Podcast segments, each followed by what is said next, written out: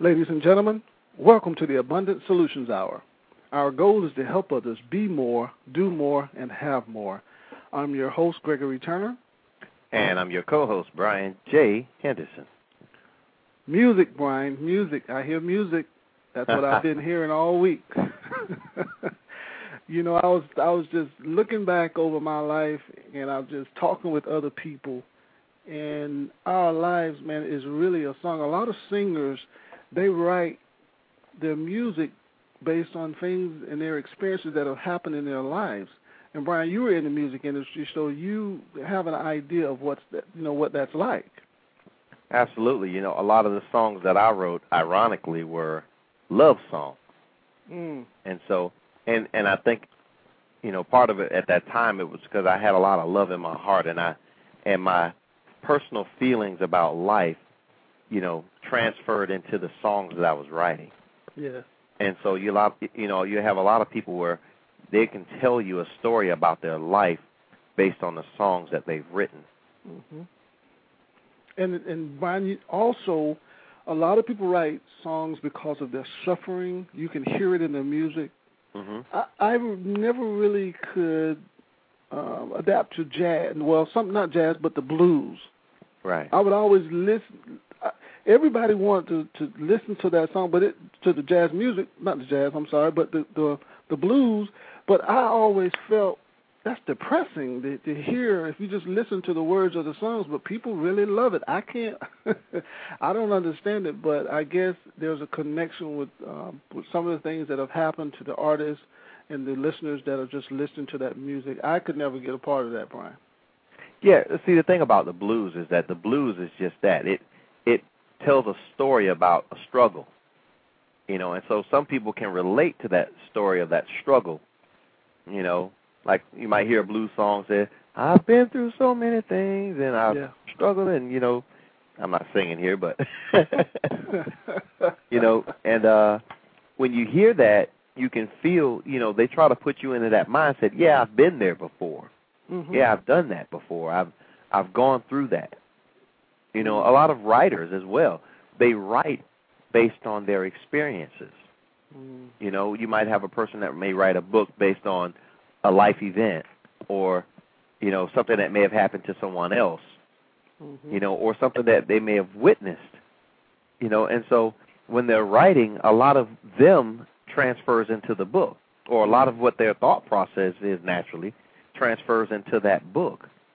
So when you get when you read that book or when you hear that song, you're actually seeing that person or that situation, and you can tell when it's a good song or it's a, or if it's a good book when you can actually see yourself, you know, when you can envision yourself immersed in that book or in that song. Mhm. Brian, what about Friends and Lovers? You remember that song? Friends and Lovers. yeah. Friends and lovers. You know, we don't have music like that anymore. Sad to say, but, we, but that song, it was a top song when it was out, and mm-hmm. a lot of people are still listening to it today. It's something special about that song, and it was something very special about the people that were singing it too, Brian. Mhm. Absolutely, absolutely. You know, Greg, I want to just uh, talk about tonight's topic. Tonight's topic is life is a song. Life is a song, and you know we want we want you to listen in, but we also want you to call in and comment about you know any life experiences you may have had, and also we want you to call in and uh, ask questions for our special guest tonight, and we'll tell you who that is in just a moment. But our calling number is seven one eight five zero eight nine six zero zero. That's seven one eight five zero eight nine six zero zero. And if you get a chance, you know, you can always visit my website and Greg's website. Greg's website is www.abundantsolutionsenterprises.com. And my website is www.mindalteringstrategies.com. Or you can visit our MySpace pages. Greg is myspace.com slash ASE motivation. And mine is myspace.com slash Brian J. Henderson. But Greg, tonight's guest, ooh boy, really needs no introduction. No. She's the star of stage and screen and everything. She's done everything. She's a consummate singer and entertainer. She is a number one song writer. She's a composer. She's an author. She is a diva by design. She's been on TV shows and made guest appearances. She has commanded crowds of thousands of listeners. Mm. Are you ready? Ladies and gentlemen, Miss Gloria Loring. I love that you call me the diva because I have to tell you a funny story. I was on tour with a national tour of Anything Goes, a theater tour, and we were, you know, it was a bus and truck show. We were all over the United States for about 17, 18 weeks. And um, at one point, something happened on stage that was just a mess, and it happened sort of to me. Uh, that's a long story, so I won't go into that. But I had to actually exit the stage in the middle of a song to correct something and then go back on stage. Wow. And of course, you know, cast members who've been around the star of the show uh, assumed that there was going to be quite a fit afterwards about what happened.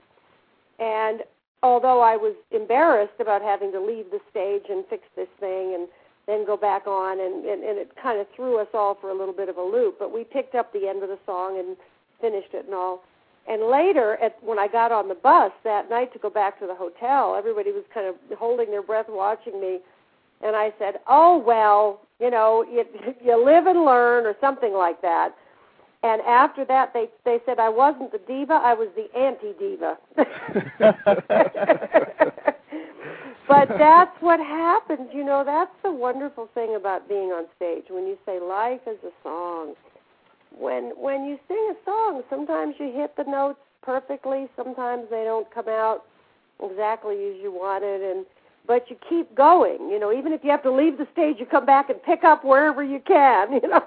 yeah, yeah, yeah. And that's just the way it happens. And I, um, I mean, I don't know about you, but my life has taken me in so many in, inspirational and interesting areas. I mean, I never thought I'd be an author or a speaker or do some of the things I've done, but I was led there by you know, sometimes I, I heard you talking about the blues, Gregory, and yes, you know, saying that that you know it's it's hard to listen to those songs or didn't relate so much.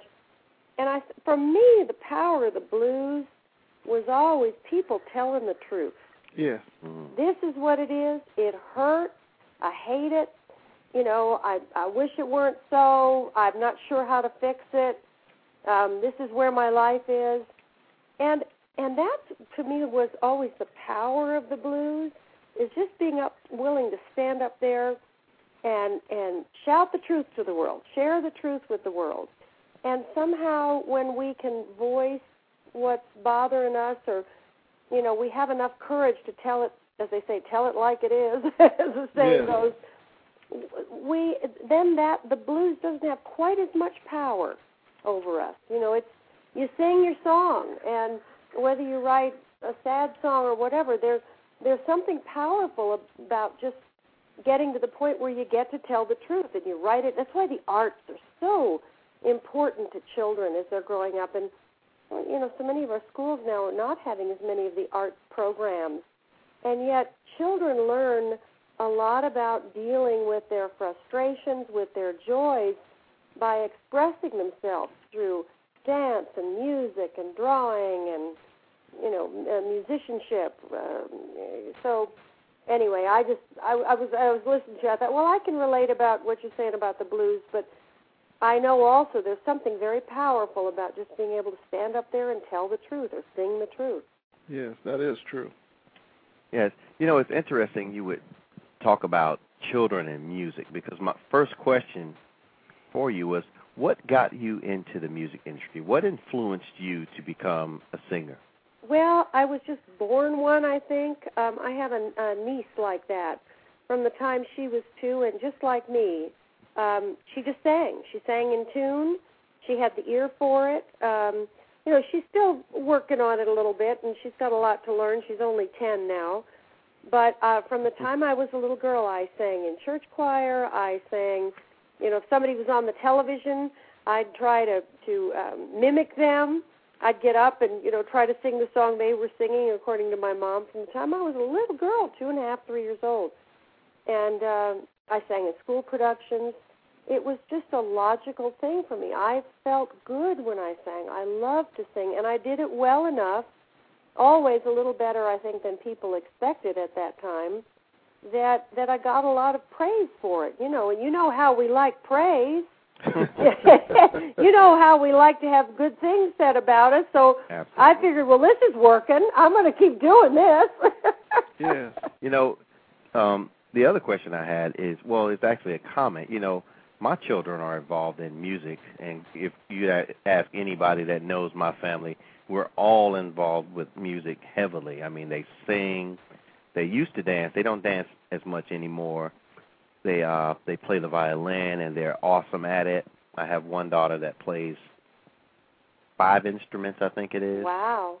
and uh they're all string instruments and she's all and all, she's very good at all of them you know and you know you're right in most of the schools i know in our school uh in our county here in florida they actually are starting to embrace the arts more because they understand how important art the arts is for children and their development and the fact that music helps them to develop you know cognitive uh, cognitive learning skills at a 30% higher rate That's that's interesting. I didn't know any statistics, but I do know when you, when you think of it, if you're playing an instrument, you have a small um, small hand, small um, you know digital coordination. mhm So that's one part of the brain, and you you combine it with music skills and creativity, which is another part of the brain. So mhm you're actually integrating different parts of the brain, and and they have found that the the young people who who do have music and arts training actually do they increase their intelligence, they do better, they're more likely to go on to college. So you know, with all this emphasis on academics, academics, I think um, some of the importance of of the arts has been sidestepped. But but you're right. I think more and more schools now are trying to do that. Um, I was involved uh, on the board of directors with an uh, an arts organization here in our community in Lake Arrowhead, California, mhm and we put on a summer festival of, of shows for families and that kind of thing, kind of you know come and picnic in the meadow sort of thing.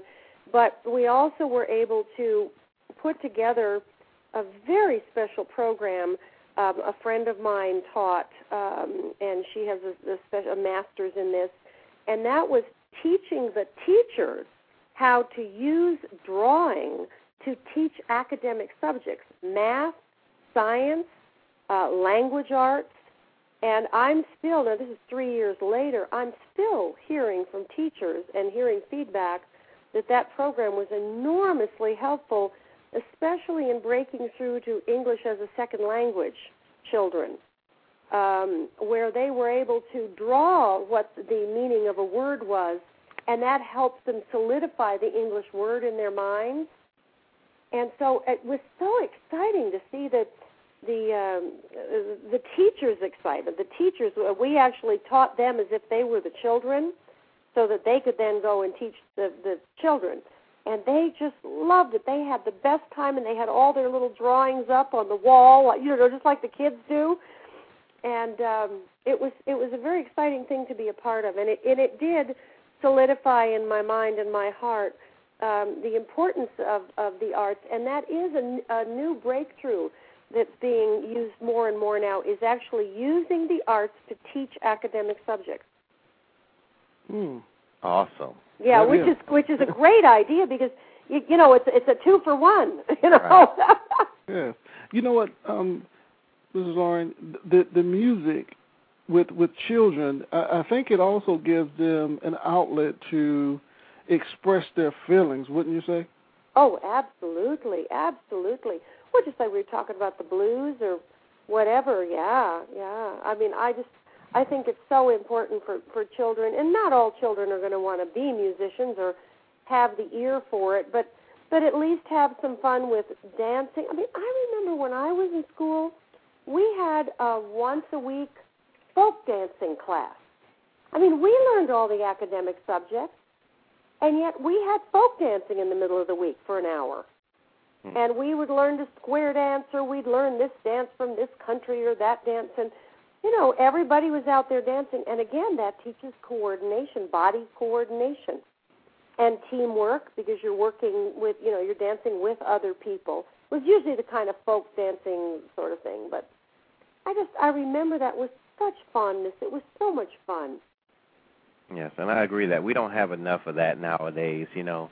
And personally, I believe that it adds to the increased levels of obesity in our children because they're not as active and the fact that there's so much emphasis on education and so little emphasis on the arts and, you know, and exercising and you know the other things it's like so they're so focused on making sure they're smart enough that they're not being smart in other areas Well, children were not meant to sit at desks for six, seven hours a day. They just weren't meant to. And um my son would love that statement Oh, they're not meant to. No, absolutely not.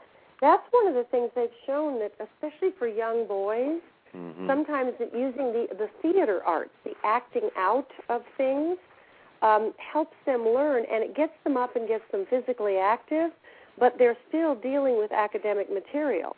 But then they're acting out a, a scene, as an example, from the Civil War, or they're acting out, um, you know, some George Washington crossing the Delaware, or you know, something like that. Um, and and that can be a very powerful experience for children to increase their understanding by acting out or dancing out, uh, doing a creative dance of a situation, and they they do retain much more information that way. So it's interesting. There is there is a coming trend. It's called arts infused learning, Mm. and it was it was fascinating to me when we did the research about it because we had to put in for grant money, and and uh, we had a wonderful grant writer that we worked with, and um, she she really informed us about this area too. She had a lot of interest in it. She had been a social worker and she had been a teacher in the schools, and she had tried to use the arts, and she had been in that particular school had been uh, chastised a little bit. But now get back to the academic subject. But the kids learn better. Well, you have to do the program we tell you. Mhm. You know. So anyway, well, you know, there are lots of things to fix. I don't know. there are lots of things that could be better. Yes, but life is a song, right? Yes, it is. Yes, it is. So, you know, with that, let me ask this question. Do you believe that if the song starts off on the bad on a bad note, if you just blow the first note in a song, does that make the whole song bad? Oh no, absolutely not. That's the thing you do is, you know, you might start shaky, but it's it's how you get through it, and the biggest thing is how you end a song. If you're actually talking about performance, because the last thing they hear is the last thing they remember most of all. So you don't want to blow the last note if at all possible, but you can always recover from a a shaky start. I remember um, a number of years ago, I I sang on the Academy Awards, and I was singing two of the nominated songs, um, which was very exciting. It was for two Disney movies. This is quite a bit ago, and um, I had a long stairway, and I even remember it was 43 steps that I had to walk down, and of course, because I was I, I had my microphone in my hand and the whole audience is out there and there are a billion people watching and you can't look down at the steps as you come down. So you've got to, i had to kind of memorize how the steps were and i practiced all day and that day and i had everything was going fine. I was very calm all day long. Suddenly we get to the final moment and bob hope is introducing me. And ladies and gentlemen would you please welcome singing two of our nominated songs miss gloria loring and the camera comes up on me and the music starts and I suddenly cannot find my breath. I suddenly blanked out. I couldn't see what the oh I couldn't think of the opening words. I, you know, and this is live. There's no oh excuse me, can we try that again? There's none of that stuff. Take two. There's none of that. And there I am at the top of 43 stairs, and I all I could think of my to myself was, okay, wait, just start walking. The words will come. And I started walking down the stairs as the intro is playing, and I opened my mouth, and you know, thank God for a mind that works. Um, the the first line came out, and then I tried not to think about it too much because I was shaking. But you know, fortunately, they were on a long shot, so nobody could see me shaking.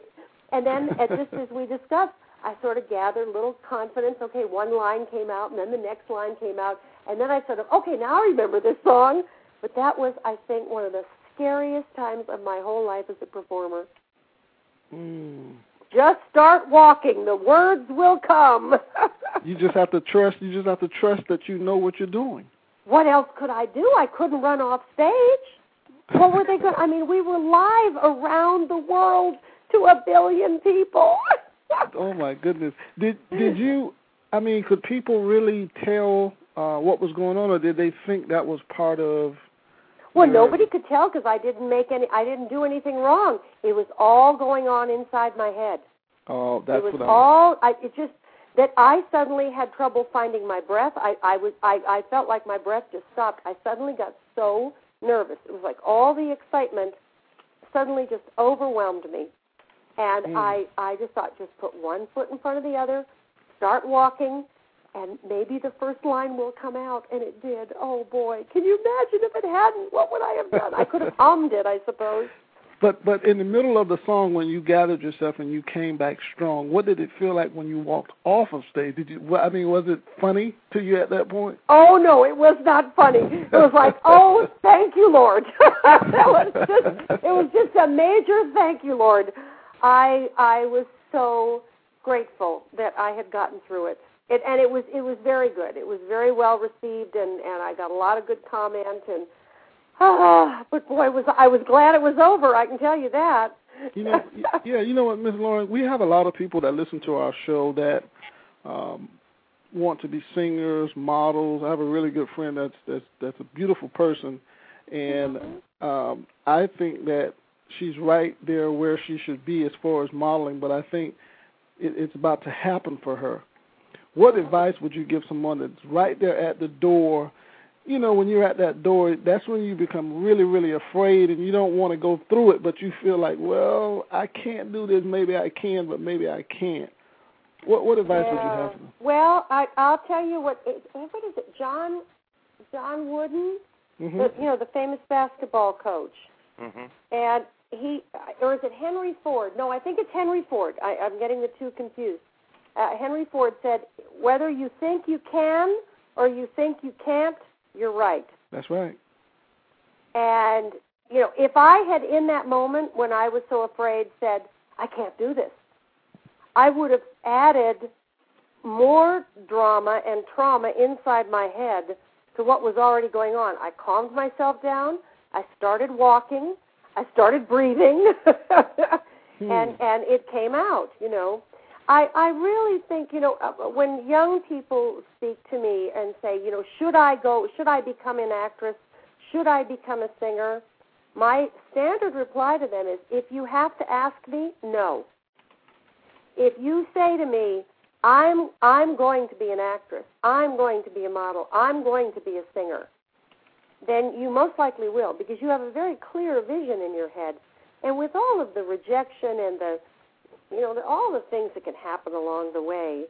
You've got to have a really clear vision of yourself. I always knew I was a singer. I always knew that's what I wanted more than anything. And by the time I graduated high school, I was already working professionally. Wow. So it was just it's a matter of you know, we really are there's a, there's a, a word that it's kind of a nice word. We really are co-creators with the divine. You know, the, we are given all these all this incredible creativity that comes from the DNA of the ultimate creator. Yes. And I mean we're we're created in that image, so we're told. That's right. So we're meant to be creative. And and but you know, even though we have access to all of this, we have to take the action. I mean, your friend the model, she needs to to be going out for lots of auditions, learning from the ones that she she doesn't do well at or whatever um, studying the models, studying you know her face and see where it looks good and you know watching probably the you know what is America's Next Top Model would be a good show for her to watch. Yeah. But really yeah. making a study of the area that she wants to go into. Mm. You can't just leave it to chance. No, no, because By you know the what? time I was 14, I was already um singing and earning, you know, you know, five, ten bucks for singing at a local coffee house with a friend of mine who played guitar. But I was already out there working. you know, Ms. Lauren, what about the people that that that they that don't push the envelope, that don't go forward, and they get older, and they never try, they never open that door. I don't think it's ever too late. Um, you know, join. I mean, if singing is something that you got, I have. I, I'll give you an example. I have a dear, very dear friend that when we finish our interview, I'm going over to their house for dinner, and um, Chip loved. His name is Chip. That's his nickname. Chip is now seven, just turned 70 years old. Chip has one hand that was born with a bit of a deformity and doesn't work very well and it's it's a, a little kind of balled up. Is it kind of as if he's holding a fluffy ball in his hand? You know, it's kind of. But Chip always wanted to be a musician, but in his family, um, it was no, you you don't become a musician, you get a real job. So he went off and he became a, it's called a schmata salesman. He was a clothing salesman. He had made a very good living, was very successful, made a lot of friends in the industry and the uh, entertainment industry because his wife was a dancer all his life he hated his work. He always wanted to be a musician. He finally retired and he took up piano. And he sits in his den and he plays piano and he sings. And when we have parties, Chip will sit down and play and sing for us. And the joy, the man is 70 years old. He, he took this up 10 years ago. And the joy on his face, and we, en- we enjoy him. We enjoy his happiness in creating music. So I would say to people, it's never too late. Join the church choir. Get in a local community theater group. Even if all you do is build sets, you know, just be a part of the creative process. Don't just because you didn't get to do it maybe the way I did it, or, or you know, uh, uh, Jack Nicholson did it, or or Denzel Washington did it, or something. That doesn't mean you can't go out there and and experience what gives you joy. Mm. Absolutely. You know, it's funny that you was uh, talk about your friend Chip. Chip sounds like a real cool guy, by the way. He is. He's just a dear. And uh, I was talking to uh, one of my friends, and I was telling her about the recent concert that my children were involved in.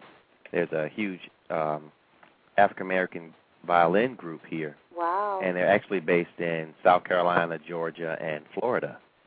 And they had a big regional tri-state concert here in Tallahassee a couple weekends ago. And I had the opportunity to MC the show, and my kids were involved, and they played, and it was a wonderful, wonderful event. And I was telling a friend about it, and she mentioned how her son, as a little boy, was playing. Uh, he played violin until he grew out of it, you know, where, he, where it wasn't cool anymore, so to speak yes. and uh she said that she had purchased a violin and she wanted to learn how to play but hadn't played yet and she said that thing is just sitting in there collecting dust and I haven't played it yet and you know the question I posed to her well what are you waiting for Yeah. you know if you're going to play it you might as well start today You better start now because five years will go by, and if five years from now you could be pretty darn good. Absolutely. but I mean but not I'm unless you start. you know because I, I always I always uh talk about uh the one of the sons of our violin teacher hmm His name is Ashanti Floyd, and if you've ever heard this kid play violin, he is the best violinist I've ever heard of, Oh, have ever goodness. seen. And he does amazing things. Well, he started out when he was old enough to hold up a violin, Yeah. when the violin was bigger than he was. Three or four years know? old, probably. right, you know, oh, they so have amazing programs now for with with violin for young. The the Suzuki method, I think, was one of the Mhm. the, the first ones, and and it, it's just wonderful to see these children. And you know, once they learn to play an instrument, they may put it down, but they've had the training, and it's in their body. And Right, and they don't lose hands. it. It's like riding a bike. Yep, yep. If they ever want to pick it up again, or or learn another instrument, guitar, or something, they've already at least had that training early in their lives. I just think it's so wonderful. I remember when my son Robin, you know, I, uh, you know Robin Thicke. Oh Yes. yeah. Yeah, Yes, yes. That's my darling son. I was just talking to him today, and he's working on his new album. And I remember when he was about, oh gosh, I'm thinking 13 or so. I arranged for him to have some piano lessons with two different teachers, and and um, and then he quit. He didn't want to do it, and then his dad and I were separated, so he was back and forth to the two houses. Well, unbeknownst to me, he just sat down at the piano and kind of taught himself to play bass. He didn't like doing all those exercises. He just wanted to create his own music. Well, hello, he's been creating his own music ever since. And um, it was so surprising to me. About a year later, we had a party, and I said, "Anybody want to sit and play play something for us?" And Robin said, "Yeah, I will." I said, "You play piano?" he hadn't told me the little sneak that he was teaching himself to play piano. and it's been so wonderful to see that. I never did learn an instrument. I can pick out the notes and the chords on a piano, but I don't have the facility to actually accompany myself. And it's been fun to watch him learn to do that. Awesome. You know, we, we you are a spokesperson for uh, diabetes. Yes, I am. What what what have you been doing with that lately? Have you been speaking?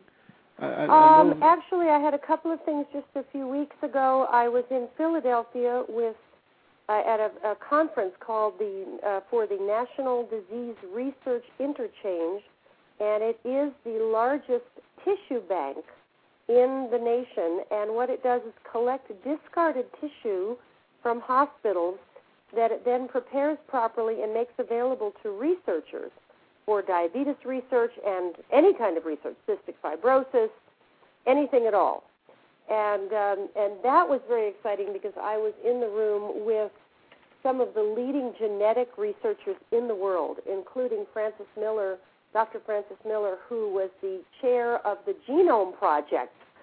So I was pretty honored to be there and to hear them talking. You know, they they speak in such uh, detailed medical language, but it was it was very exciting to be there, and I was there to speak a little bit and, and just talk about those of us who care about the work they're doing, and I sang a song for them, and and then I was also in um, actually in South Carolina, Columbia, South Carolina, uh, for the Juvenile Diabetes Research Foundation, and in two weeks I'm going to be in Trumbull, Connecticut for the Juvenile Diabetes, Diabetes Research Foundation for an event there to help them.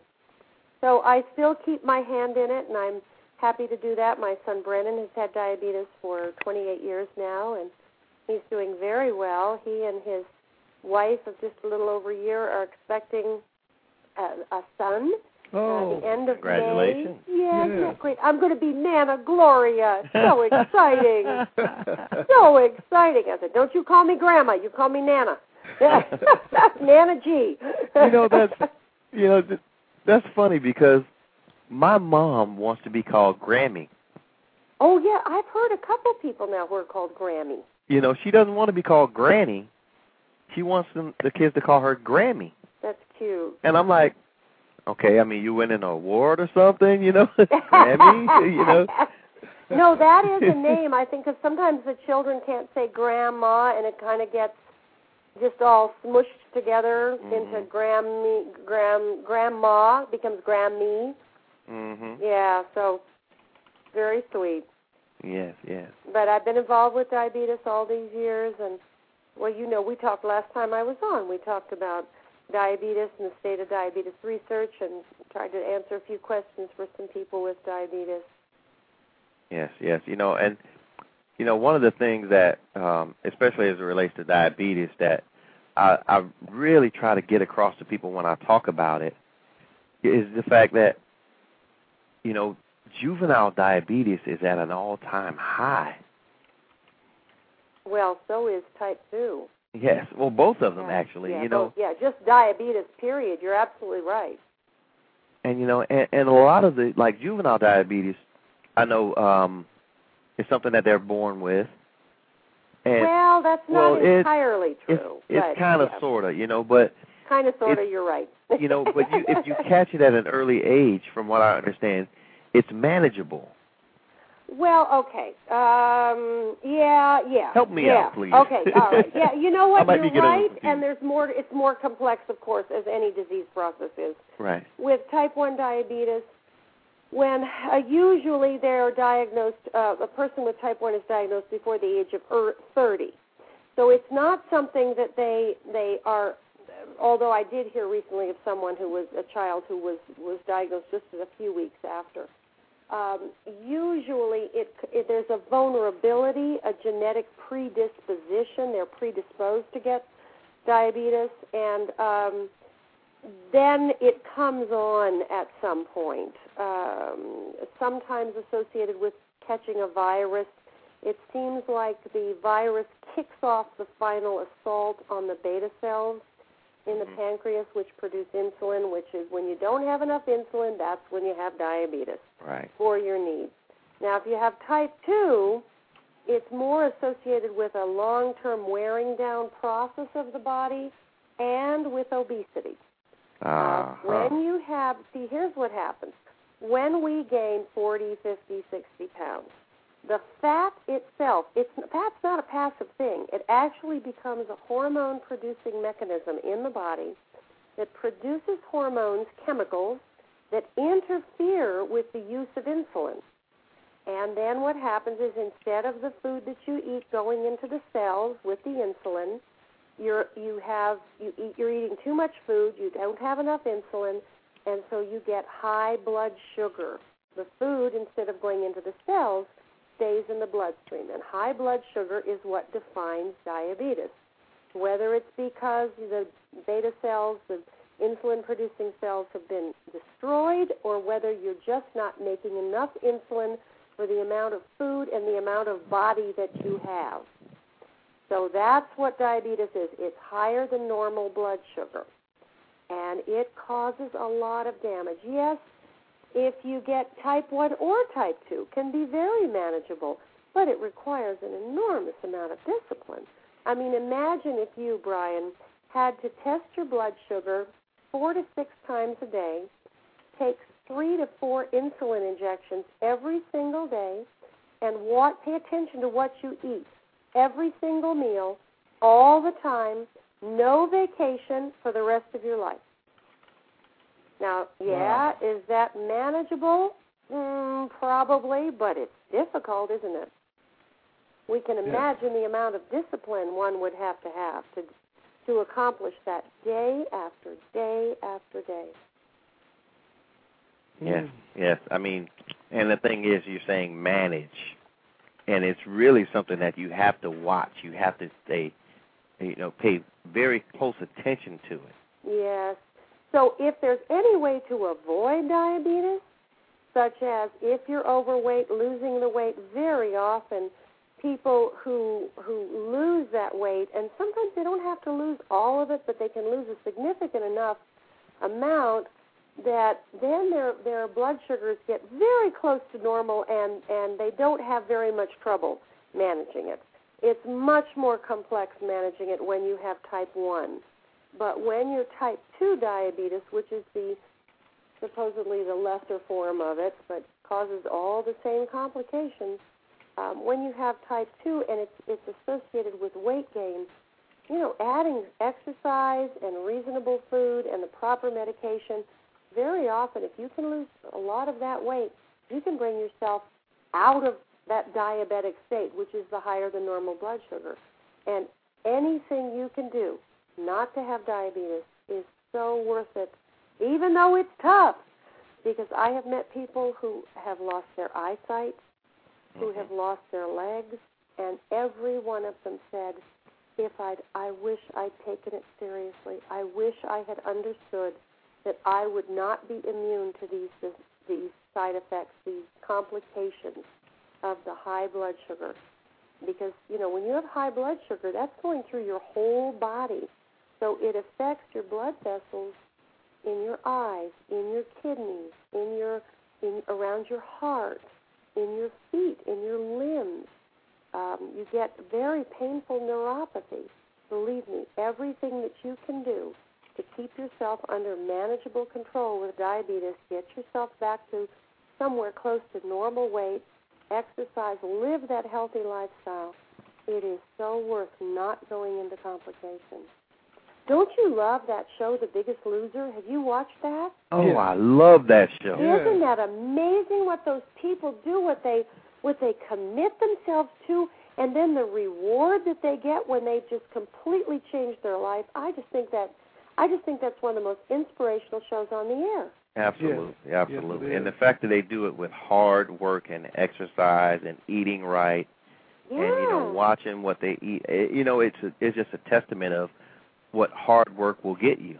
And you know what the part yeah, the part I like about it is when they feel like they can't go on and they want to quit and they and the other people are telling them, their friends are telling them, You can do this, you can do this and Yeah. really that's just how life should be. We sh- our friends should tell us when we or, or see us in a position that we feel like we want to give up. They should say something. I think so many. I think most of us do have that. Sometimes we don't listen, but That's true. That's but true. I think most people have somebody who can who would say to them in a tough situation, "Hey, I'm here. Let me know what you need. I think you can make it through this. You know, just keep like like my my day my night on the Oscars. Just put one foot in front of the other and start walking. You know, Uh, you know, just Ms. keep I want- moving. yes, I wanted to ask you about your son. Is it Brennan? Brennan, yeah. Yeah, Brennan. How old was he when he was diagnosed with uh, diabetes? He was four and a half years old, and he'd been an absolutely healthy little boy up Mhm. until that day. Um, Mhm. He'd never even had a cold. The only thing he had was about, um, I guess, about six weeks, six, seven weeks before we discovered the diabetes. Um, he got chickenpox. And he was such a healthy boy that he had them literally for about a day and he had a fever for about two hours, and then they went away, and he was just fine. He was up a day and a half later, and you know we kept him home until the doctor said it was fine. But I mean, he was sick for like a day and a half, and that was it. So I didn't think a thing of it. But as I said, sometimes a virus can kick off the final assault on the pancreas. They know now that when you have a predisposition to get diabetes, that it's a genetic factor that you're actually go moving toward becoming diabetic for months, even years before you actually cross that line. Right. The the, right. the beta cells are being killed off slowly, but then there comes that point where there just aren't enough of them to fulfill your needs, and and that's when you cross into that high blood sugar, and you know, and then you have it, and that's it. Yeah. You know, Miss Loring, I have uh individuals in my family that are both type 1 and type 2 diabetes. Uh huh. And the interesting factor about the ones that are type 2 diabetes is that most of them are really borderline, but they're so close to being, you know, where sometimes their blood sugar is higher, high enough to be into that realm, and then sometimes it's low. Mhm. That they can literally eat certain things, and then their blood sugars will spike. Yes. Yes. You know, and they talk about, well, I can't eat this and I can't eat that because Yeah. it'll spike, it'll go up Yeah. you know, and you know the one uh the couple that I'm thinking about in my family that have the type 2, they also fit the category of being obese. Yes. Yeah. And so what would you say, do you think it that if they lost those couple of pounds that it could take it to where it's not borderline to being away from it? Cuz I'm trying to convince them that that I believe that will help. Oh, absolutely. If they could get with um, a, a good uh, trainer who understands diabetes, they should. They should. I'm sure they're working with a diabetes educator if they're borderline. Mhm. Somebody's keeping track of them, I would think. Yes. Um, but if they could get with a good trainer and set up a little a program like a little walking program, and they're going to start slow because depending on how obese they are, that's going to be a tremendous difficulty for you know their legs and their knees at first. I mean, we see the people on Biggest Loser, you know, trying to run up a hill, and it's really really hard. And these are young people, some of them, you know, in their late 20s and 30s, and so so they you start slowly, but it helps to work with a buddy, and it helps to have some goals in mind. Um, gee, I want to drop a dress size. Gee, I want to, you know, I want to be able to go out and play with my kids without huffing and puffing, and You know, kids are a great motivator for parents. You know, the idea. I mean, we've heard, we've seen it on that show. You know, some of the the fellas will say, I and they and they they cry. They say, I want to be there when my son graduates college. And right. at the rate I'm going now, I'm 320 pounds. I'm not good. My doctor says I'm not going to be there. Do I mean, you, I can imagine if I strapped another hundred pounds on me and tried to walk around.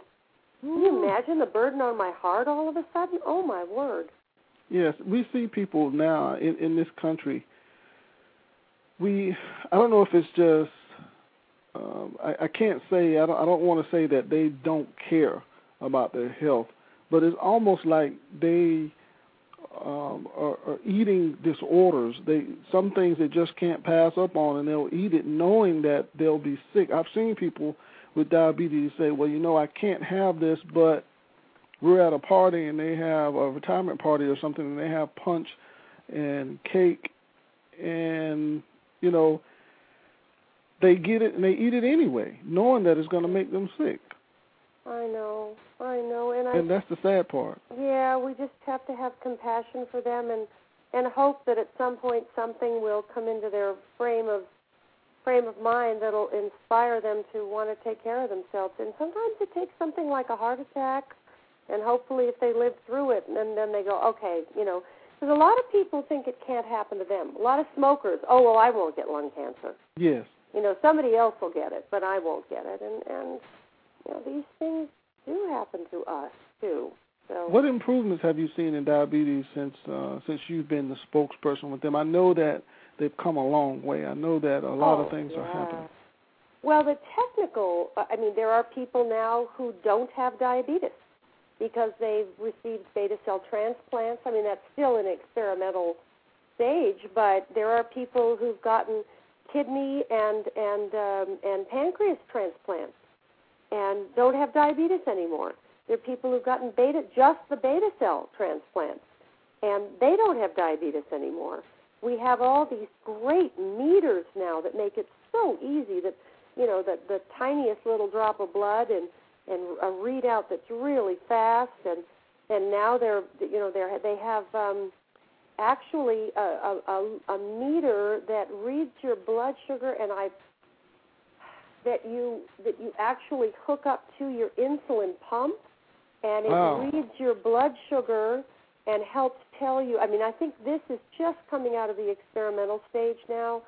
You know, it's almost kind of like it's it's like a, an extra pancreas, but it's one that you wear on the on your belt. Um, so the, the the the technology is just getting more and more exciting, and as we would expect it to. You know, the, they they stand on the shoulders of all the people who did much hard work in the early years. Um, Such as yourself. Well, I didn't do that work. I didn't do the research work, but all of us who contributed to making sure that the research got done. At, I mentioned that um, NDRI, um, the tissue bank uh, genome project fellow, was there, and the woman who was the founder of JDRF, uh, Juvenile Diabetes Research Foundation, which is the largest diabetes research foundation in the world, giving this last year, I think it was over 120 million dollars directly to the researchers.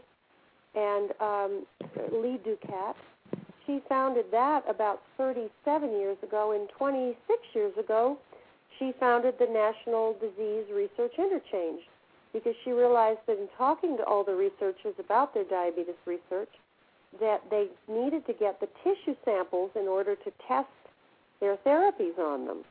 And so she went off and founded this other amazing long term, uh, really helpful uh, organization that's a nonprofit and helps the researchers. So it just it, it's so exciting to be around people like this who have done so much, and and you just have such enormous respect for them. Yes, as we do all. You know, it's it's a thing that's definitely needed, and it's so important that we have people that are out there working in the trenches to try to find a cure, ways to manage it, so that you know we as a whole have a you know healthier and better outlook and lifestyle. Yeah.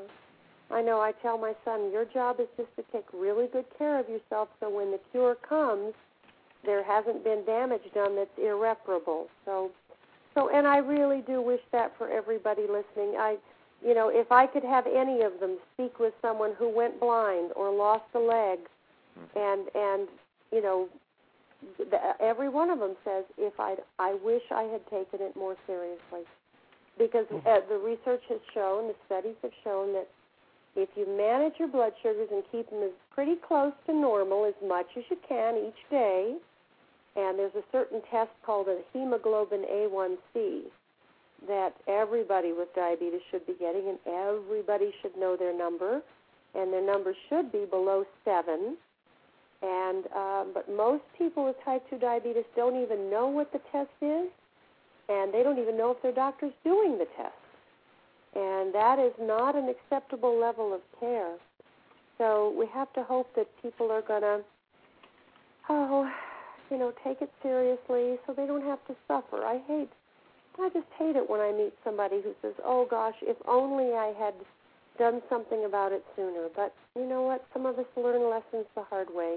Yes. And we we can just feel compassion for them and and do the best we can to to listen and help them if they're a person in our family. Yes, Miss Loring, I I I know a, a a lady that used to work in a place that I used to go all the time, and she was dealing with uh, diabetes, and she would eat things that she shouldn't eat, and she would say, "Well, I know I shouldn't eat this, but I know," and and she was missing. Well, she was out of work for probably about two months, mm-hmm. and I kept asking about her, and they told me that they had to amputate one of her legs mm-hmm. because of a lot of the things that she was eating and her um mm-hmm. yeah her, her diabetes had got out of control and they had to do yeah. something and i uh, the first thing i thought about was all those times that she said i know i shouldn't eat this but. Well she really thought she she somebody didn't help her understand what can happen uh, you Right. know they didn't or they didn't get through to her or she Mhm. thought she'd be the exception. And um so you know look there are worse things than losing a leg. It's hard. It's painful. It's what are you going to do? I mean those are the choices some of us make. And um you know hopefully then she started to take better care of herself. One one would hope. Yes yes. I pray that i pray that she does. Yes. Yeah. Miss Loring, let me ask a question, and you know, I'm I don't know enough about diabetes to to know the answer to this question, but can Mhm. you actually have both types of diabetes? No, no. Okay. You would have either one or the other. You, but the thing that is might be confusing that that you might be relating to is that you can have type two diabetes but be on insulin, and Ah. so that.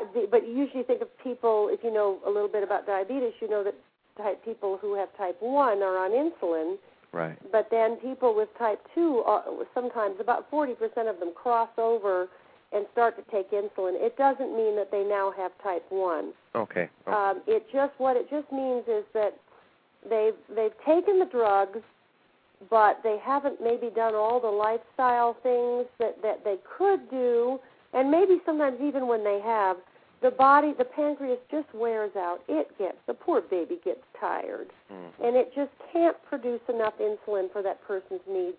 So at that point, the insulin is injected because you see the drugs, the oral drugs, the the medications they take, those are either to help you use the insulin you already have, or to try to force the pancreas to make more insulin. Well, you know, if, if you're forcing an organ, you, you know, sooner or later it's going to get tired. yes Right. So that's that's my understanding, and I'm sure a doctor could speak to that more uh, completely than I have.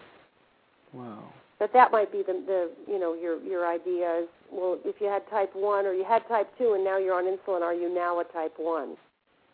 right. But no, you're still a type two. It's just that you've gotten you've been one of those forty percent who need to go on insulin. yes So You know, I, I'm I'm going to tell my friend Janelle about uh, tonight's show. Janelle, the model, that that's that's her name, the person that I was telling you about. That uh, she's right, she's right at the door. She's right at the door. So I'm I'm well, definitely tell her gonna just tell- open it and go on in. What has she got to lose? You know what? I have a friend named Dannion Brinkley who wrote a very famous book, a very big bestseller called Saved by the Light. and Dannion was struck twice by lightning. Once and both times while he was talking on the phone. The first time he was dead for 28 minutes. The second time, the lightning came through the phone again three years later.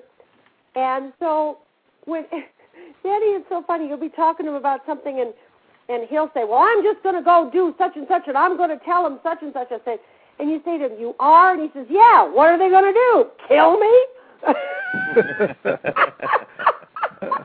Been there. It was great.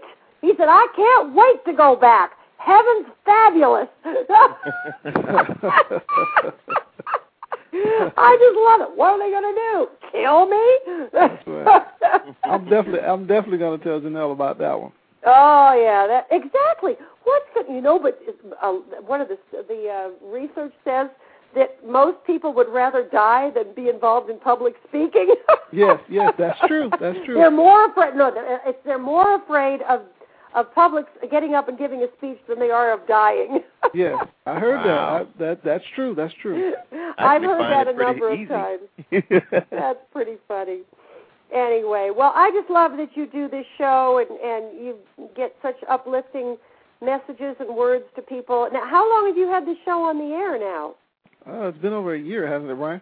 yes, uh, we we actually did one year last Monday. That that last Monday, Greg? Congratulations! Yes, I think yes, it was. last Yeah. Monday was our first year on Thank the you. know full year on the air. Wonderful. And And we uh, now, are you out one- nationwide now?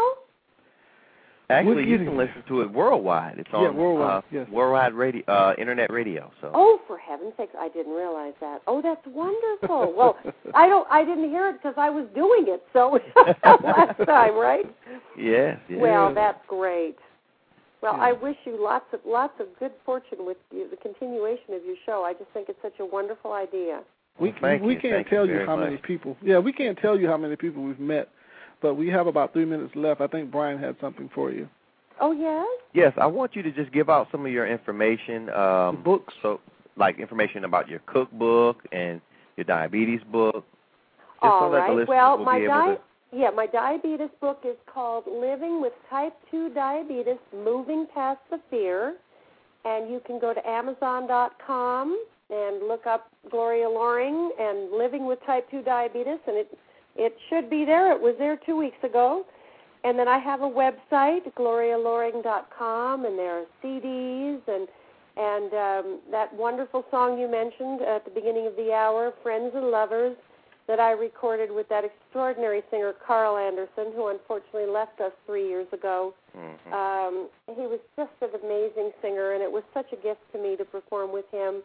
And just one year before he passed, um, I asked him if he would re-record a version of that song because the the first version had been taken off the market and was very hard to find. And uh, so he and I went into the studio and recorded it, and it is on my new album, which is called A Playlist. And uh, so that's available on the website also. And there's lots of information about diabetes stuff and, you know, lots of good things in there. All right, all right, ladies and gentlemen, Miss Gloria Loring, and we Yeah. thank you so much for joining us tonight. Well, thank you so much for having me on the show. I always enjoy talking with the two of you, and I wish you much continued success. Yeah, Thank you, thank, you. And Greg, I want to end tonight with uh, just a comment for all of our listeners. You know, we have a lot of people that listen to the show and a lot of people that go through certain things, and I just want to say this. When you're walking on the stage of life and the curtains open and you begin to sing and words can't come out and your life is stagnant or stunted and you just don't have a clear vision, just start walking and the words will come. Put one foot in front of the other. Just one foot in front of the other. Just keep moving. Because it's harder for them to get a moving target, you know?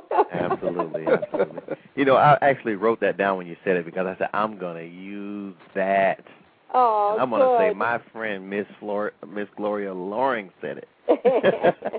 That's great. I love it. Just keep walking. Yes. All right. Well, thank you so much for having me on, and maybe we'll do it another time. And you take care and have a good evening. You Yes. too. Anytime you want. Anytime All you want, just give us a call. Thank you so much. Thank All you. right. Okay, bye bye. All right. All right. Be sure to uh, get with us on Monday as we'll have another Power Pack show.